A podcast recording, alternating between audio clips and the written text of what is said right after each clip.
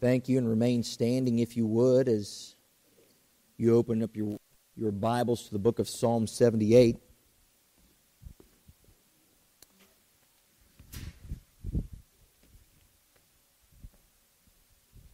What kind of self respecting preacher would walk into a pulpit without his Bible? I'm not sure, but left mine sitting on the front row there. Psalm chapter number 78. Let's read the first eight verses of this psalm. Give ear, O my people, to my law. Incline your ears to the words of my mouth. I will open my mouth in a parable. I will utter dark sayings of old, which we have heard and known, and our fathers have told us we will not hide them from the children, showing to the generations to come the praises of the Lord and his strength and his wonderful works that he hath done. For he established a testimony in Jacob and appointed a law in Israel, which he commanded our fathers that they should make them known to their children, that the generation to come might know them, even the children which should be born who should arise and declare them to their children, that they might set their hope in God and not forget the works of God, but keep his commandments, and might not be as their fathers, a stubborn and rebellious generation, a generation that set not their heart aright, and whose spirit was not steadfast with God. Thank you. You may be seated. The Old Testament emphasis on teaching the next generation is seldom recognized. Now, we're going to be getting into uh, another book study next week. We're going to start studying through the book of Esther. But I wanted to take just a moment today and kind of redraw our attention to a couple things before we get into that study. Uh, because I, I think it's important for you to know the direction that we're trying to take the children as far as the children's ministry and everything that's going here uh, at Liberty Bible Church. The uh, as I said, the Old Testament teaching uh, and the idea of teaching the next generation seldom, seldom recognized. Uh, but it, it's important to point out just how important it was to the people of God in the Old Testament days to recite and to uh, remind their children and the generations that were following them of the greatness of God. If you were to look in Genesis chapter 18, you'd find that uh, God talking about Abraham, he said, For I know him that he will command his children and his household after him, and they shall keep the way of the Lord. If you looked in Deuteronomy chapter number 6, verse 7, it would say, And thou shalt teach them diligently unto thy children, and, sh- and shalt talk of them when thou sittest in thine house, and when thou walkest by the way, and when thou liest down, and when thou risest up. You'll find a similar statement repeated in Deuteronomy chapter 11, verse 19. But then, as we look through all of these different things, it's, it's a necessity of teaching the next generation that we want to focus in on. If you were to read Psalm chapter 102, it expresses the need and the importance of writing things down for the, uh, for the uh, generations to come, for future learners. We wonder today why so many people so many especially of the younger generation is uh, lacks a desire to live for the lord and to simply praise the lord. And we look around and we say well the generation today you, do, do you realize that generation z the generation of, of right now they are quickly becoming known as the nones that's a nickname that is given to Generation Z, the nones. And the reason that they are being referred to as the nones is because most of the time, the majority, the greater majority of this generation, when they are surveyed and they are asked of, of their religious views, they, in, they uh, uh, check the box that says non religious. They're quickly becoming known as believing in nothing. This is something that needs to wake us.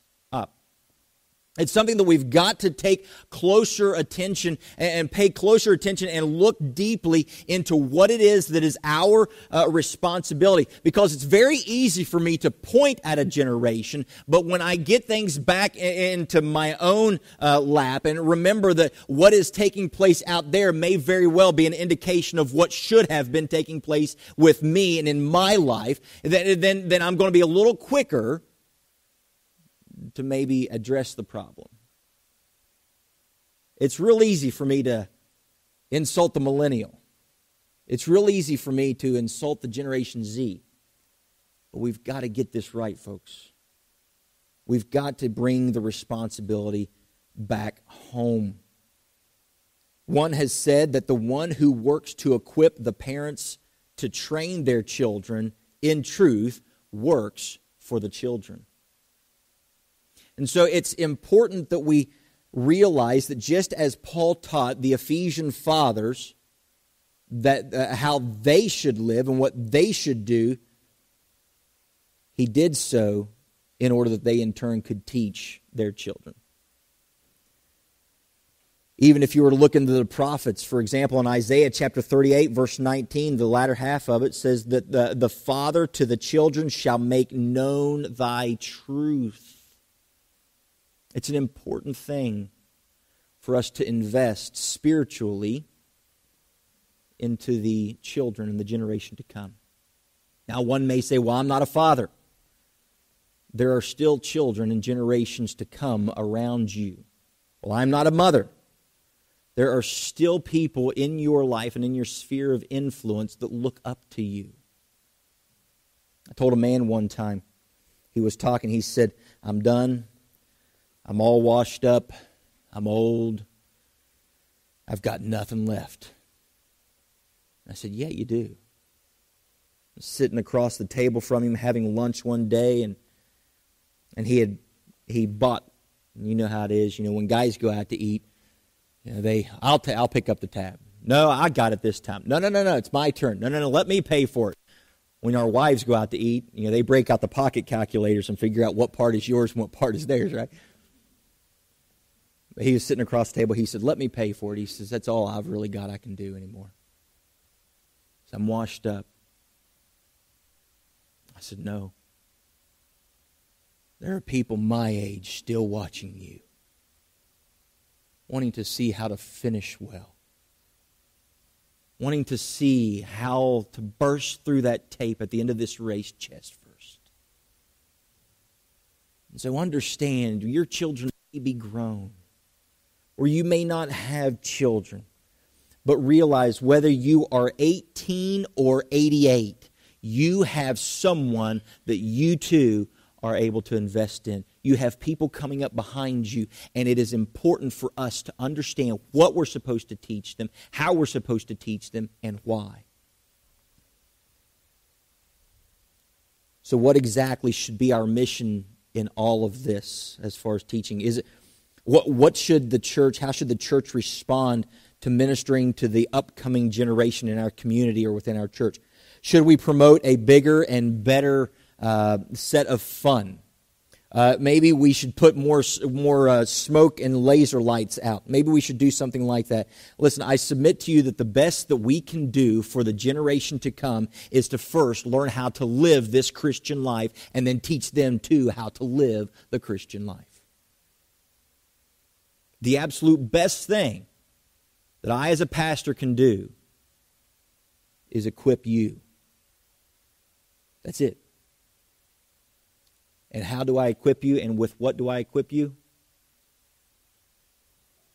This book right here.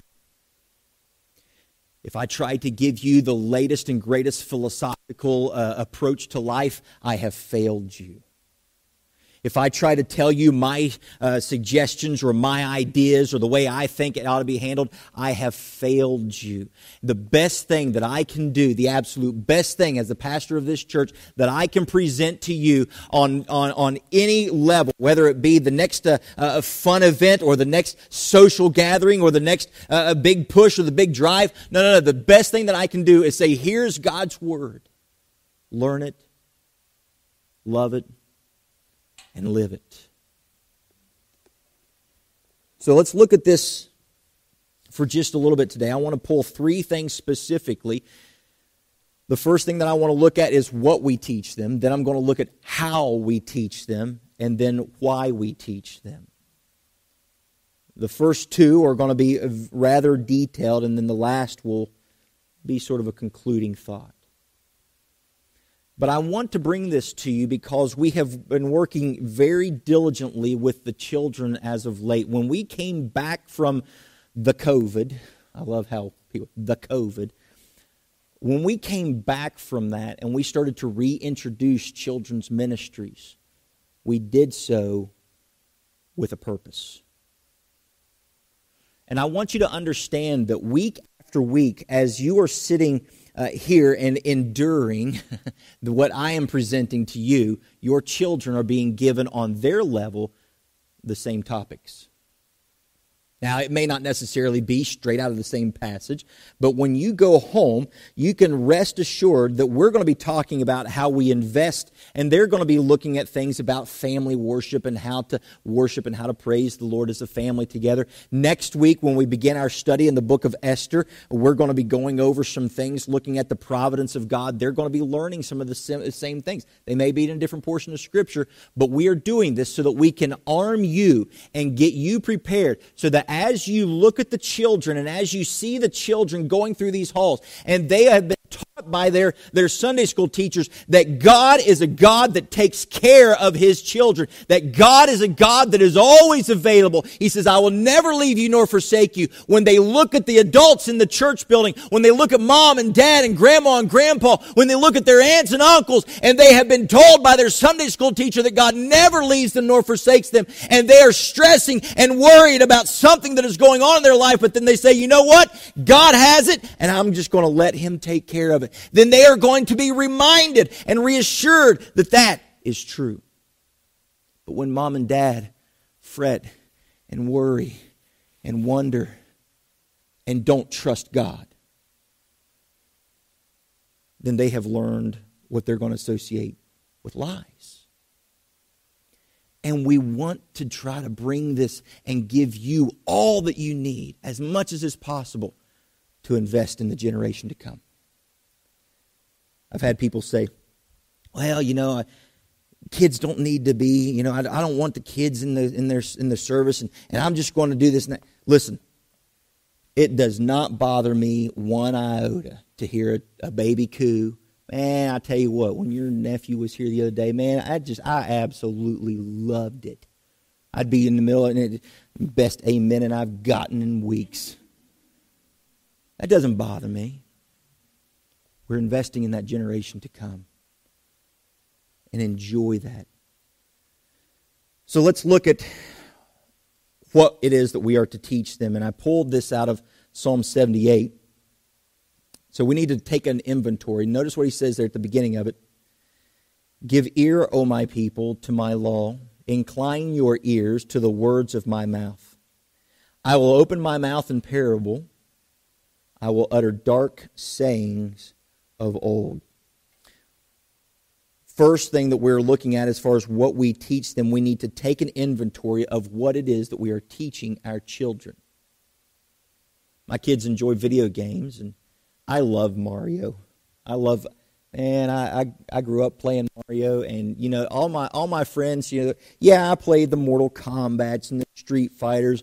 yes, I played that. Okay, and, and and I had fun, but you can't improve on Mario. You just can't improve on that platform Mario. And every time they come out with a new Mario game, it's just better and better. Mario is the way to play video games. I am certain that when Jesus sits down and plays video games, it's a Mario video game of some kind, be it Mario Kart or Mario Galaxy or whatever it is. You just can't beat Mario.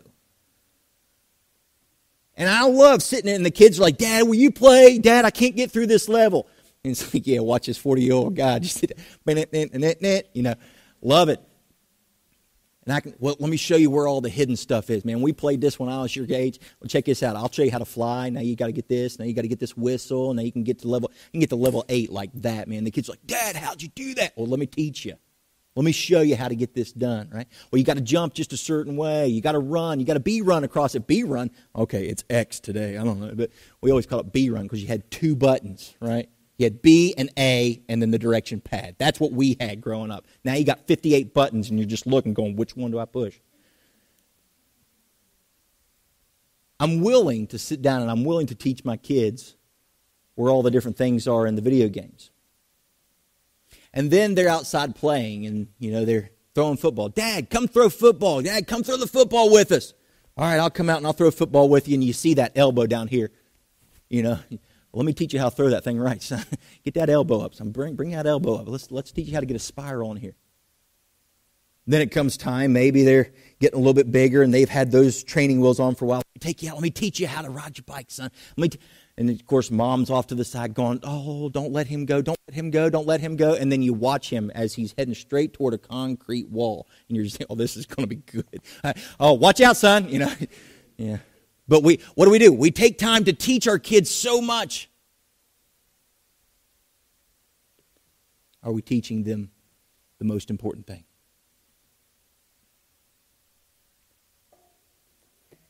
He says, To incline your ear to the words of my mouth. I will open my mouth in a parable. I will utter dark sayings of old. Let's look at this dark sayings of old. We need to take time to study the difficult, to understand, and the difficult to swallow. Understand what that's saying there. He says, I will utter dark sayings of old. This dark sayings of old are the deep, deep theological issues of life. It's one thing for me to teach my children about Noah's ark, for me to teach them about Jonah and the well. It's another thing when my kids say, Dad, if God is loving, why does he allow so many bad things to happen? Dark sayings of old. And, uh, uh, well, uh, I don't know, but let me tell you about Joshua marching around Jericho. I want to know, Dad, why did my friend just die? Mom, I, yeah, I, I understand God created everything in six days, but why did He have to put the tree there? Why did the tree have to be put in the garden in the first place, Mom? Well, uh, because God's love. I need more than that, Mom. We've got to take time and dig into the Word of God and study. Many people run from these questions. They feel unable to handle them. So rather than address the issues, they ignore them. Or worse, they just make something up. But you know what's going to happen? I promise you what's going to happen. That question will not just disappear, they'll find an answer from someone. Do you want it to be the right one? And so, yeah, aunt, uncle, guess what? You can be that person. Take time with these kids and with these young people, and they have these questions, and they're difficult. They're hard to get into. They're hard to swallow. Well, I don't have kids. I don't have anyone at home. My kids are all grown. My grandkids are moved away. I've got a lot of time on my hands to study and then I can help that parent that's over here who's struggling to get a little bit of time just to read the Bible, let alone let alone understand the deep things of uh, uh, of theology, let alone to be able to answer that child's question, and then come and say, "Hey, can I take your son? Can I take your daughter and just go buy him a, a, a milkshake?" And while you're sitting there and you're buying him a milkshake, say, "Have you ever had any weird questions about the Bible?" And invest into the generation to come. When those kids, they ask those questions, this is a great time to sit down with them and study together. I have learned more about the Word of God by trying to answer the questions that I had no idea how to answer. Hey, somebody said, well, what about this? Uh, let me get back to you. huh? And guess what? Huh is an okay answer. It's from the Greek, which means let me find out. Don't run from the difficult. But not only the difficult to understand, don't run from the difficult to swallow. There's a lot of stuff in this Bible that's difficult to swallow. Don't run from it, embrace it. God is patient. That's a, that's a wonderful thing. But guess what? His patience runs out. If you don't believe me, talk to the Canaanites. Talk to the children of Israel. You don't believe me? His patience can run out. There are consequences to sin, even for those who have been forgiven. Dad, if I've been forgiven, why is it? Well, there's consequences. God does expect things from us.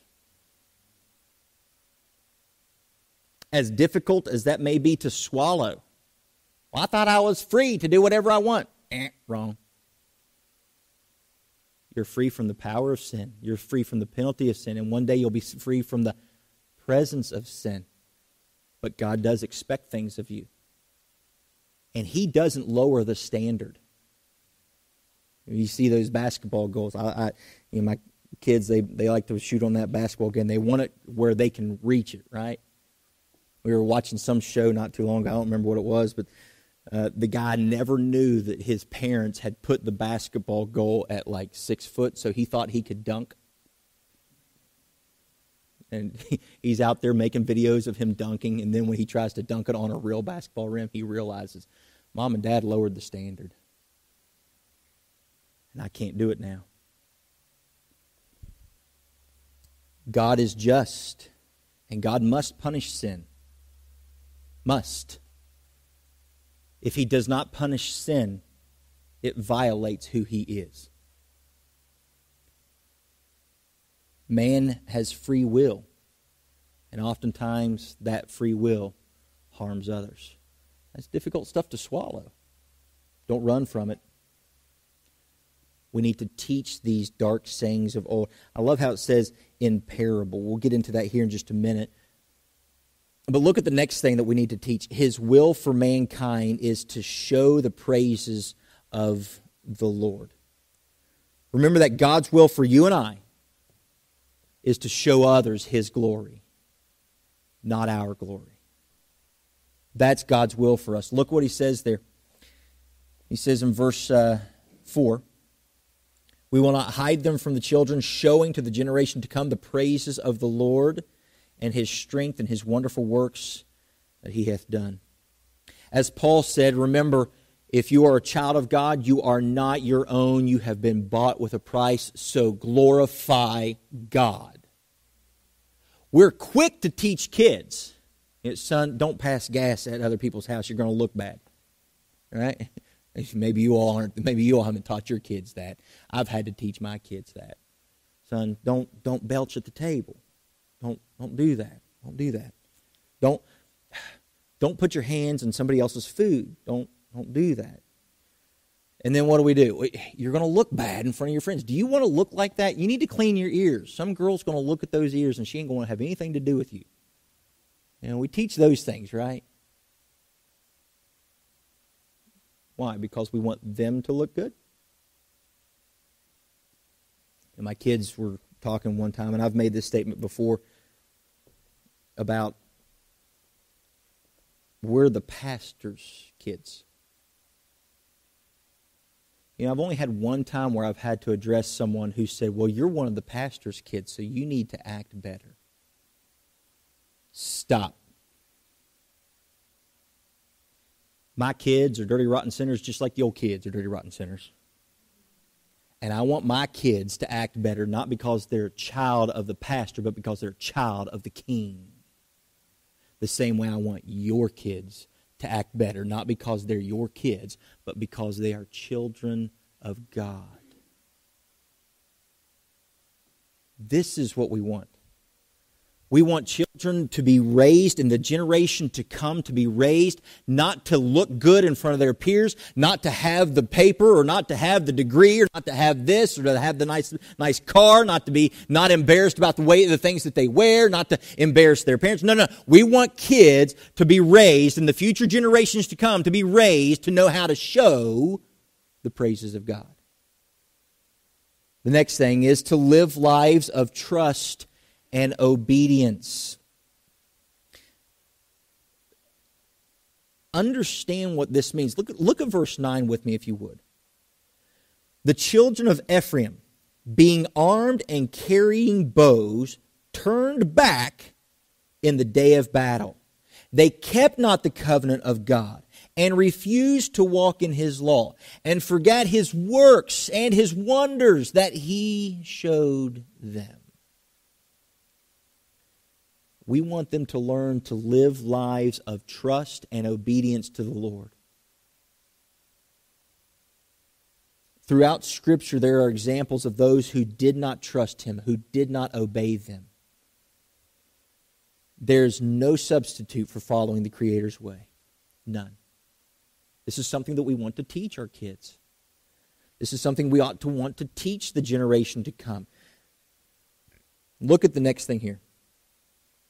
To take seriously the responsibility of teaching the same to the next generation. These are just four things that we need to be teaching the kids. I know there's a whole lot more that we can add to this list. I just wanted to give you the four that I could see immediately jump off the pages of this text that we just read this morning to take seriously the responsibility of teaching the same to the next generation. How are they going to take it seriously? By you and I taking it seriously.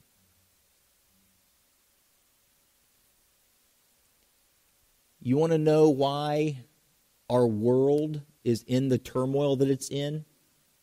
It's because the church, by and large, is in turmoil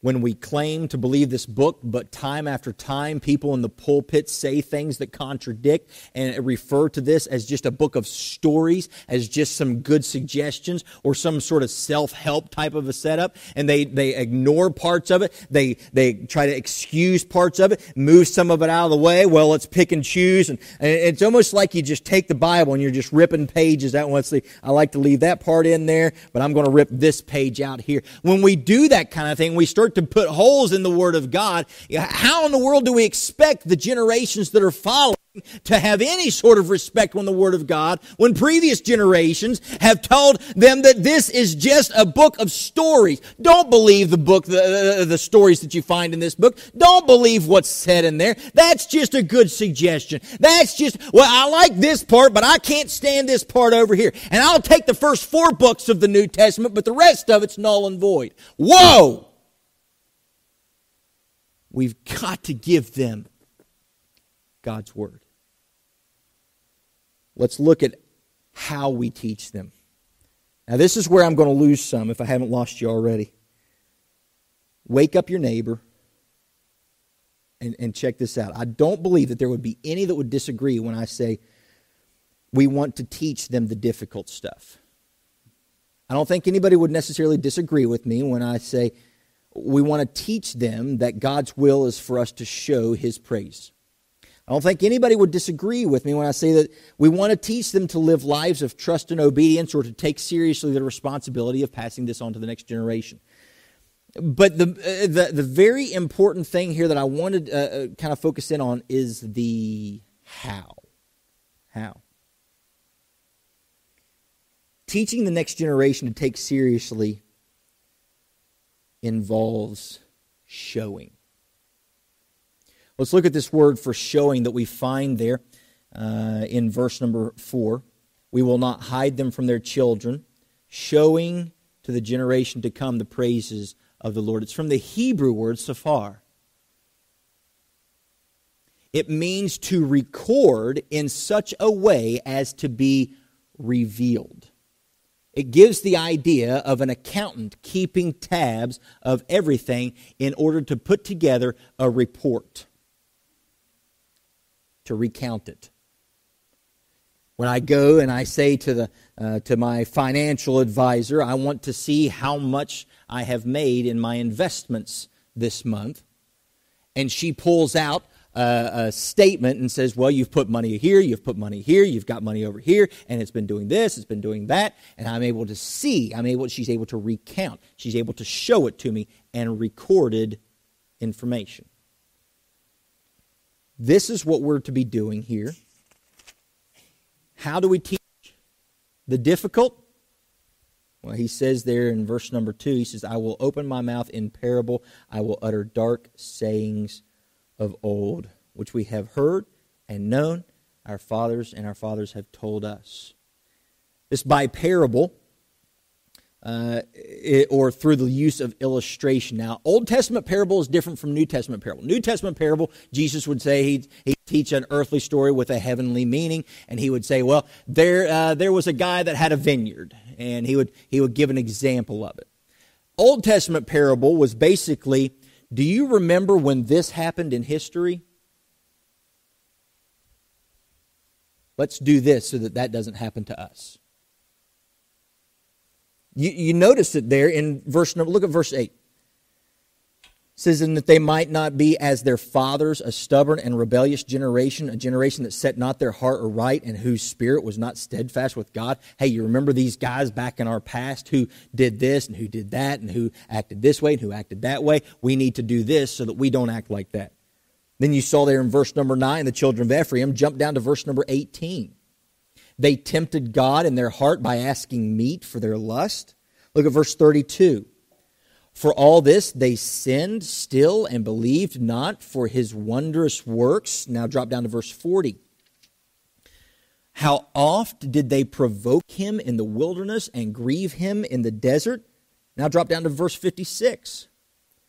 And they tempted and provoked the Most High God and kept not his testimonies, but turned back and dealt unfaithfully like their fathers.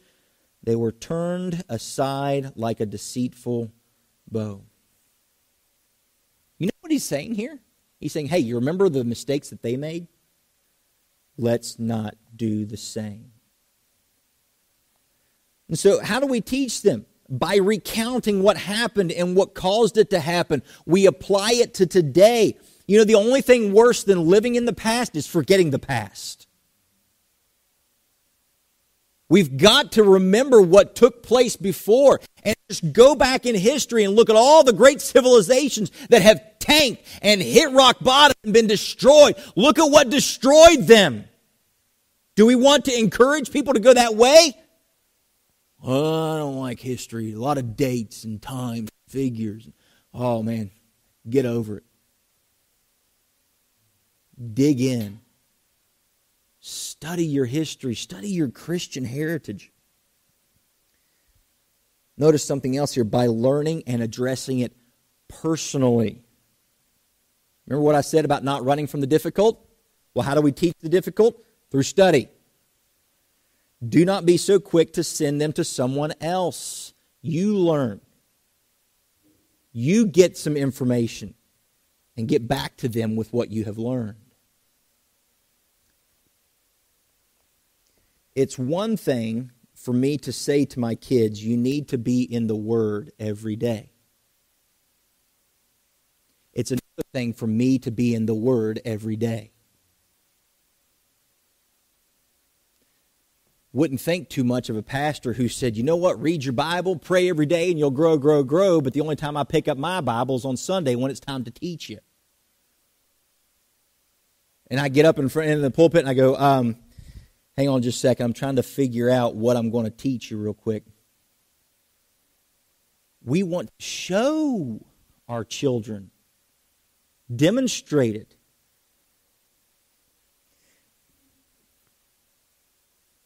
I had uh, a young lady one time. She made the statement to me. She says, "Well, I don't know if I, I, I believe what you believe." I said, "Good."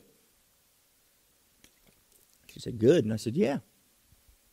I said, "Don't believe what I believe. Believe the truth." What if there's something that I believe that's not right? Get into the Word and study it. Oh, okay. Well, what about these other religions over here that they teach this and they teach that? And then this guy over here, he says this and he says that. And well, study it, examine it. Is it truth? Let me show you how I do it. Let me show you how I study. Let me take you through the scriptures. When they see it, it means a whole lot more to them. Look at the next thing. How do we teach them God's will for us? You know, we must learn ourselves and then use illustrations and events in our own lives to explain yes. But let's make this portion as simple as we can. You learn it to, how to teach them from uh, uh, the uh, that God's will for us is to show the praises of the Lord by simply showing the praises of the Lord.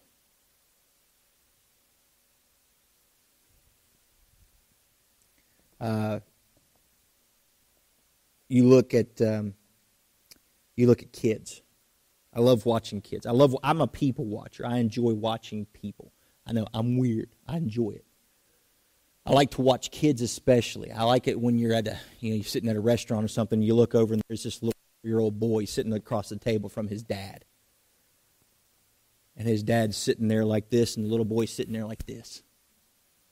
And then the dad reaches down to take a drink, and the little boy reaches down to take a drink. And then the dad, he picks up a fry, and he doesn't just put the fry into his mouth. He puts, picks up the fry, folds it in half, dips it in the ketchup, and then puts it in his mouth whole. And the little boy takes the fry, and of course he picks the biggest fry on the table, folds it in half, dips it in ketchup, and then shoves it in his face. I love watching that, right? They're doing what they see. let's make this as simple as possible. Teach them how to show the praises of God by showing the praises of God. Understand you cannot give what you do not have. You can't. Make your life about showing the praises of God to others, and chances are the generation to follow will do what? They'll follow. There's a lot found in that word follow. The generation that follows your generation is following your lead. Now, I understand that there are times where people are rebellious and stiff necked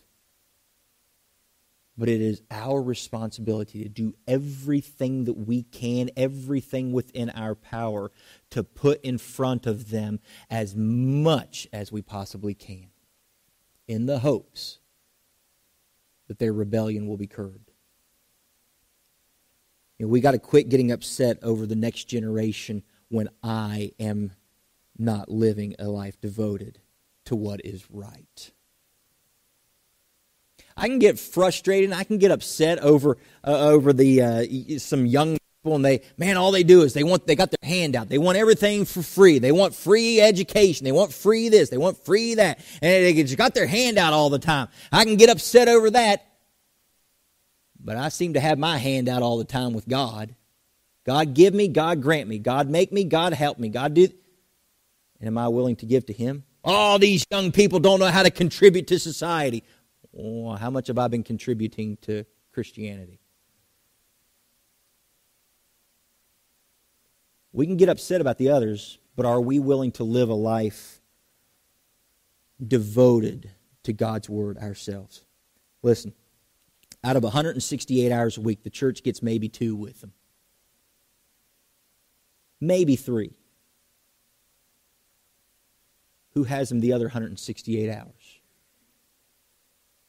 I, I cannot bring my children to church one day a week, maybe two days a week, and expect them to grow up to be godly examples. It takes investing in them Monday, Tuesday, Wednesday, Thursday, Friday, Saturday, Sunday, and then guess what? The next week comes along, and you know what I'm doing again? I'm investing in them. And yes, it's tiring. Yes, it's difficult to spend time working and going into the into the job, and, and you you bust your tail all day long, and then you come home, you pull into that driveway, and I just can't wait to sit down in front of that television, and I want to see who won what game, and I want to watch the news, and I want to catch what's going on on, uh, on TV and I want to see my favorite program. And I sit there and I watch TV because, oh, poor me, I've had a hard day all day long. And then my children go back to go on to bed and I've not spent any time with them all day long investing in their spiritual growth. I know it can be difficult. There's times that I'll be downstairs in my basement, I'll be studying. And my little Abby, I love my I love my kids. My little Abby, she'll come she doesn't walk down the steps. She down the steps. I don't know what you call that. It's not really a skip, it's kind of bounding, I guess. And then she'll get about four fifths of the way down. And then she'll look. I didn't mean to bother you, Dad. Am I too loud? you were too loud on the second floor, kid. I heard you two stories ago. And then she comes down. What are you doing? I could do this easily. I'm studying. Leave me alone.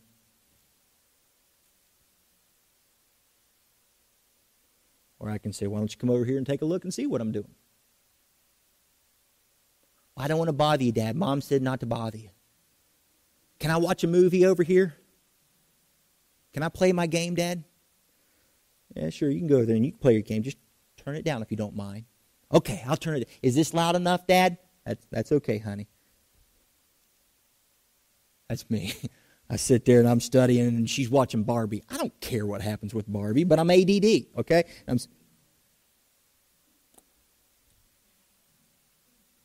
especially when she's playing the games, man. and she, she's over there and she'll be playing. She, I'm like, you need daddy to help you for a second? We need to give. Not be so quick to push them off. Those kids need you. You've only got them for a little bit of time. For some of you, again, you don't have kids or your kids are grown. You think maybe you could work it into your schedule to go pick somebody else's up? And this mom is frazzled. And she's got these kids from sunup to sundown. Maybe I'll go pick them up.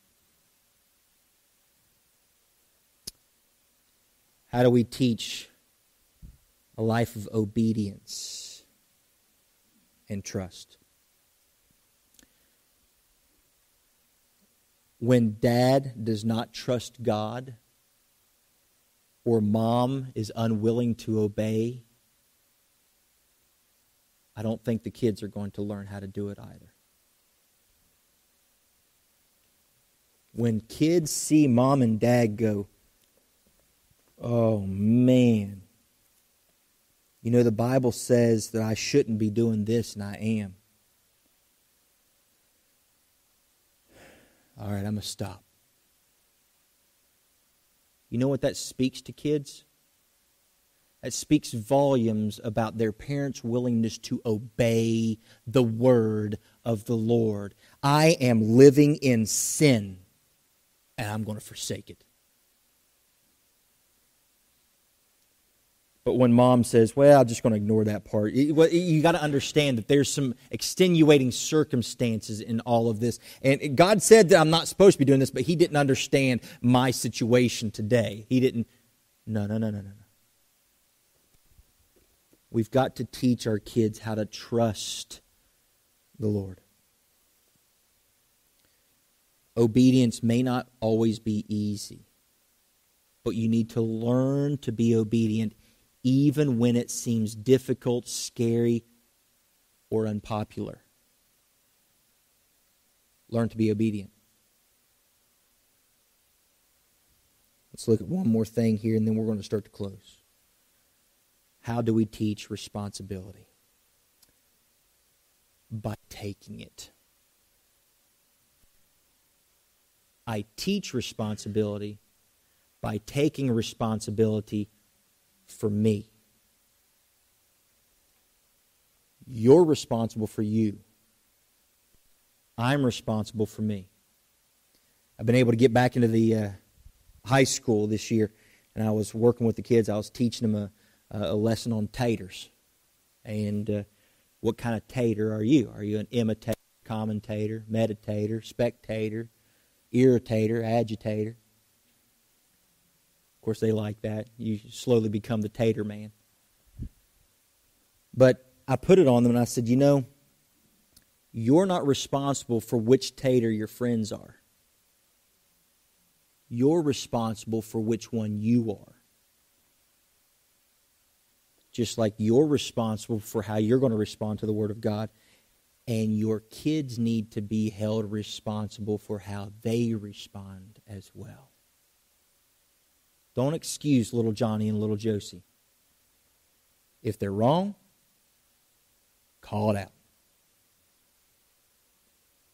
Some of my dearest, dearest people in my life have looked me square in the eyes and called me out on things. Andy, you were wrong over here. But learn that the responsibility rests on your shoulders to educate those following you. Take it seriously.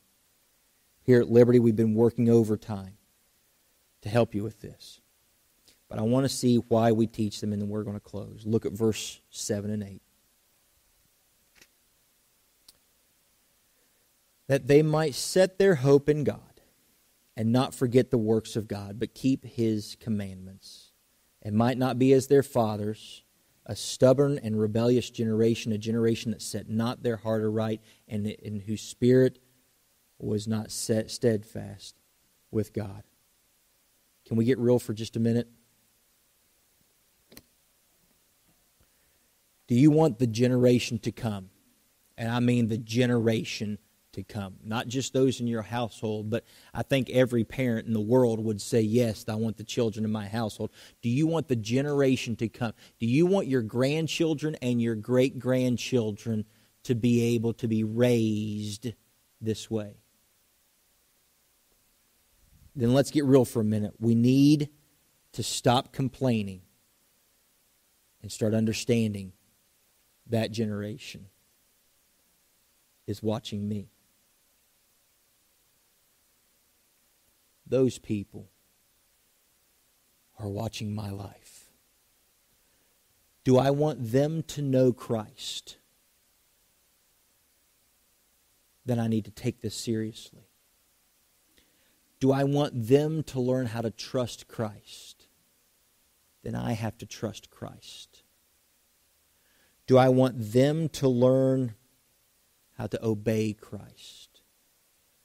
I need to understand the why we teach and take it seriously before I'll ever focus on how we teach. This rests squarely on your shoulders. I can't do it. The church can't do it for you. And I can remember time after time where parents would sit into the office of, of our pastor, our youth pastor. My kid's gone astray. Why didn't you? Whoa. Mom, dad, aunt, uncle, grandma, grandpa? Why didn't you? The generation to come rests on us. And if we want that world out there to be changed for the cause of Christ, we need to do it right. Quit playing church and start getting right with the Lord. Rests on us.